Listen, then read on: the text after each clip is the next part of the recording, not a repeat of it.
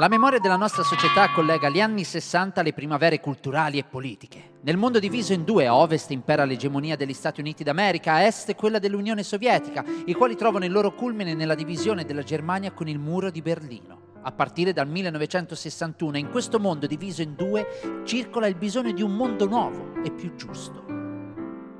Qualcosa accade veramente. La scintilla che dà inizio a una serie di rivoluzioni. Tutto ha inizio negli Stati Uniti d'America, realtà in cui gli studenti universitari aumentano esponenzialmente.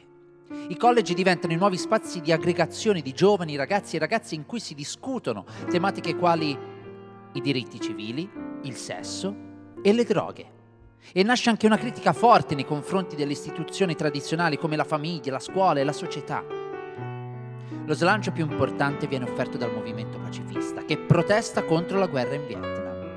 La discussione a questo punto non si limita agli studenti, anzi, essi cercano di influenzare anche l'opinione pubblica americana, quindi le proteste oltrepassano i muri delle università americane.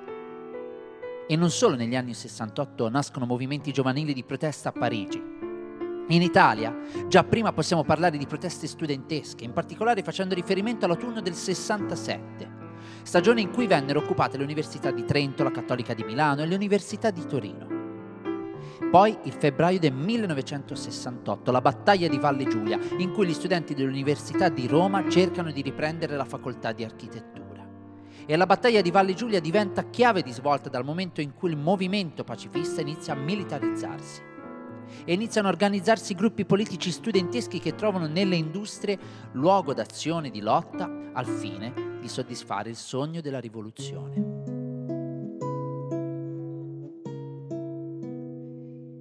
Potrebbe andare tutti quanti allo zoo comunale per vedere come stanno le bestie feroci e gridare aiuto, aiuto, aiuto, aiuto, è scappato il leone e vedere di nascosto l'effetto che fa. Vengo anch'io, no tu no, vengo anch'io, no tu no, vengo anch'io, no tu no, ma perché, perché no?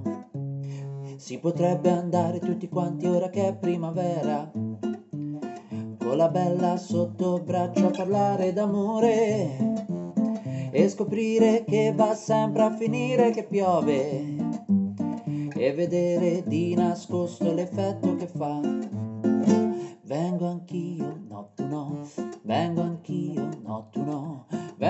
Anch'io, no tu no, ma perché, perché no?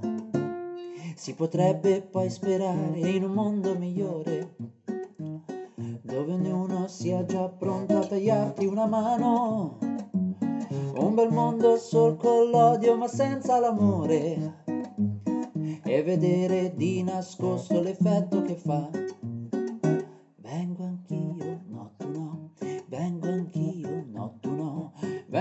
Anch'io, no tu no, ma perché, perché no? Si potrebbe andare tutti quanti al tuo funerale per vedere se la gente poi piange davvero e capire che è per tutti una cosa normale e vedere di nascosto l'effetto che fa.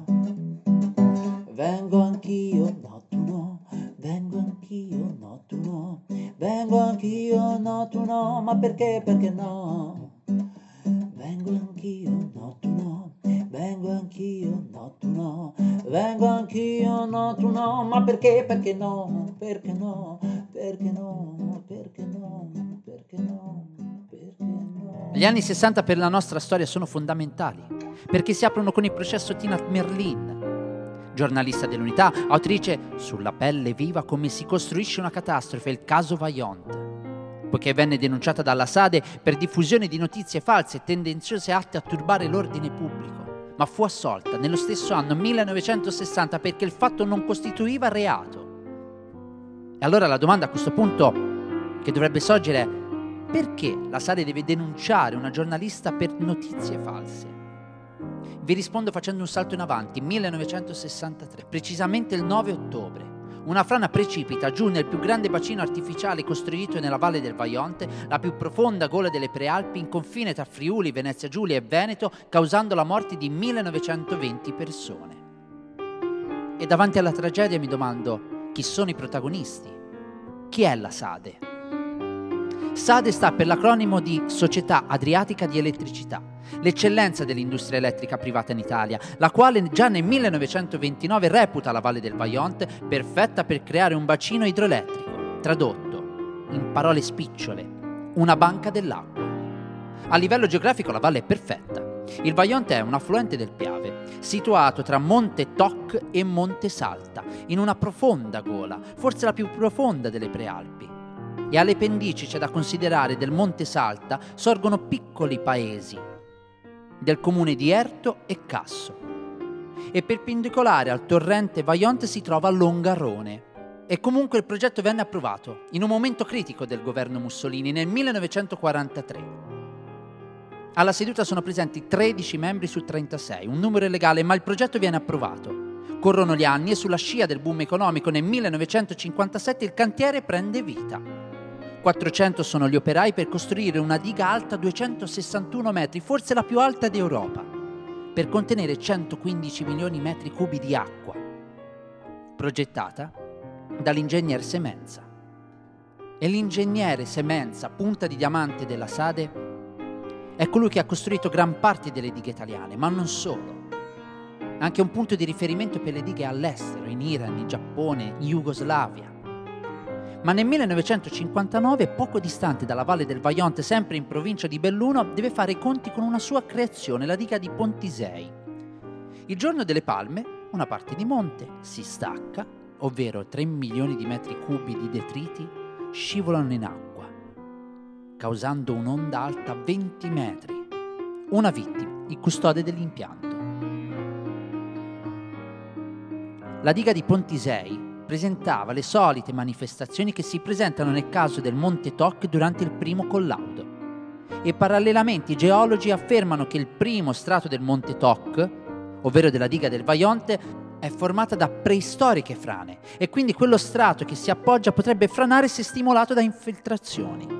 E, infatti, e difatti, nel 1960 frana di un metro la sponda del Monte Toc.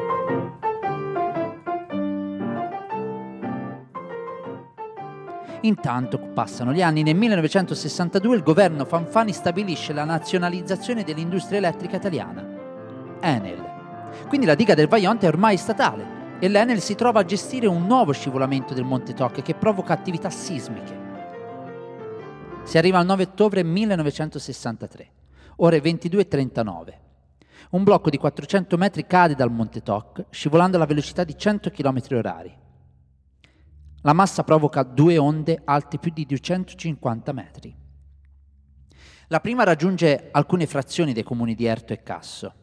La seconda scavalca la diga, finisce nella valle del Piave e dopo quattro minuti raggiunge Longarone. Lo spostamento d'aria provocato dalla massa d'acqua che si sposta con violenza strappa i vestiti delle vittime in paese. Persero la vita 1920 persone, di cui solo 750 vennero riconosciute. Qui finisce la puntata di Aula 1240. Vi ricordo i nostri contatti. A partire da Facebook, Instagram e Twitter, chiocciolina Aula 1240. Oppure potete trovarci sul sito internet aula1240.wordpress.com oppure potete inviarci un'email a associazione.aula1240 Vi ringrazio dell'ascolto, del sostegno e del supporto.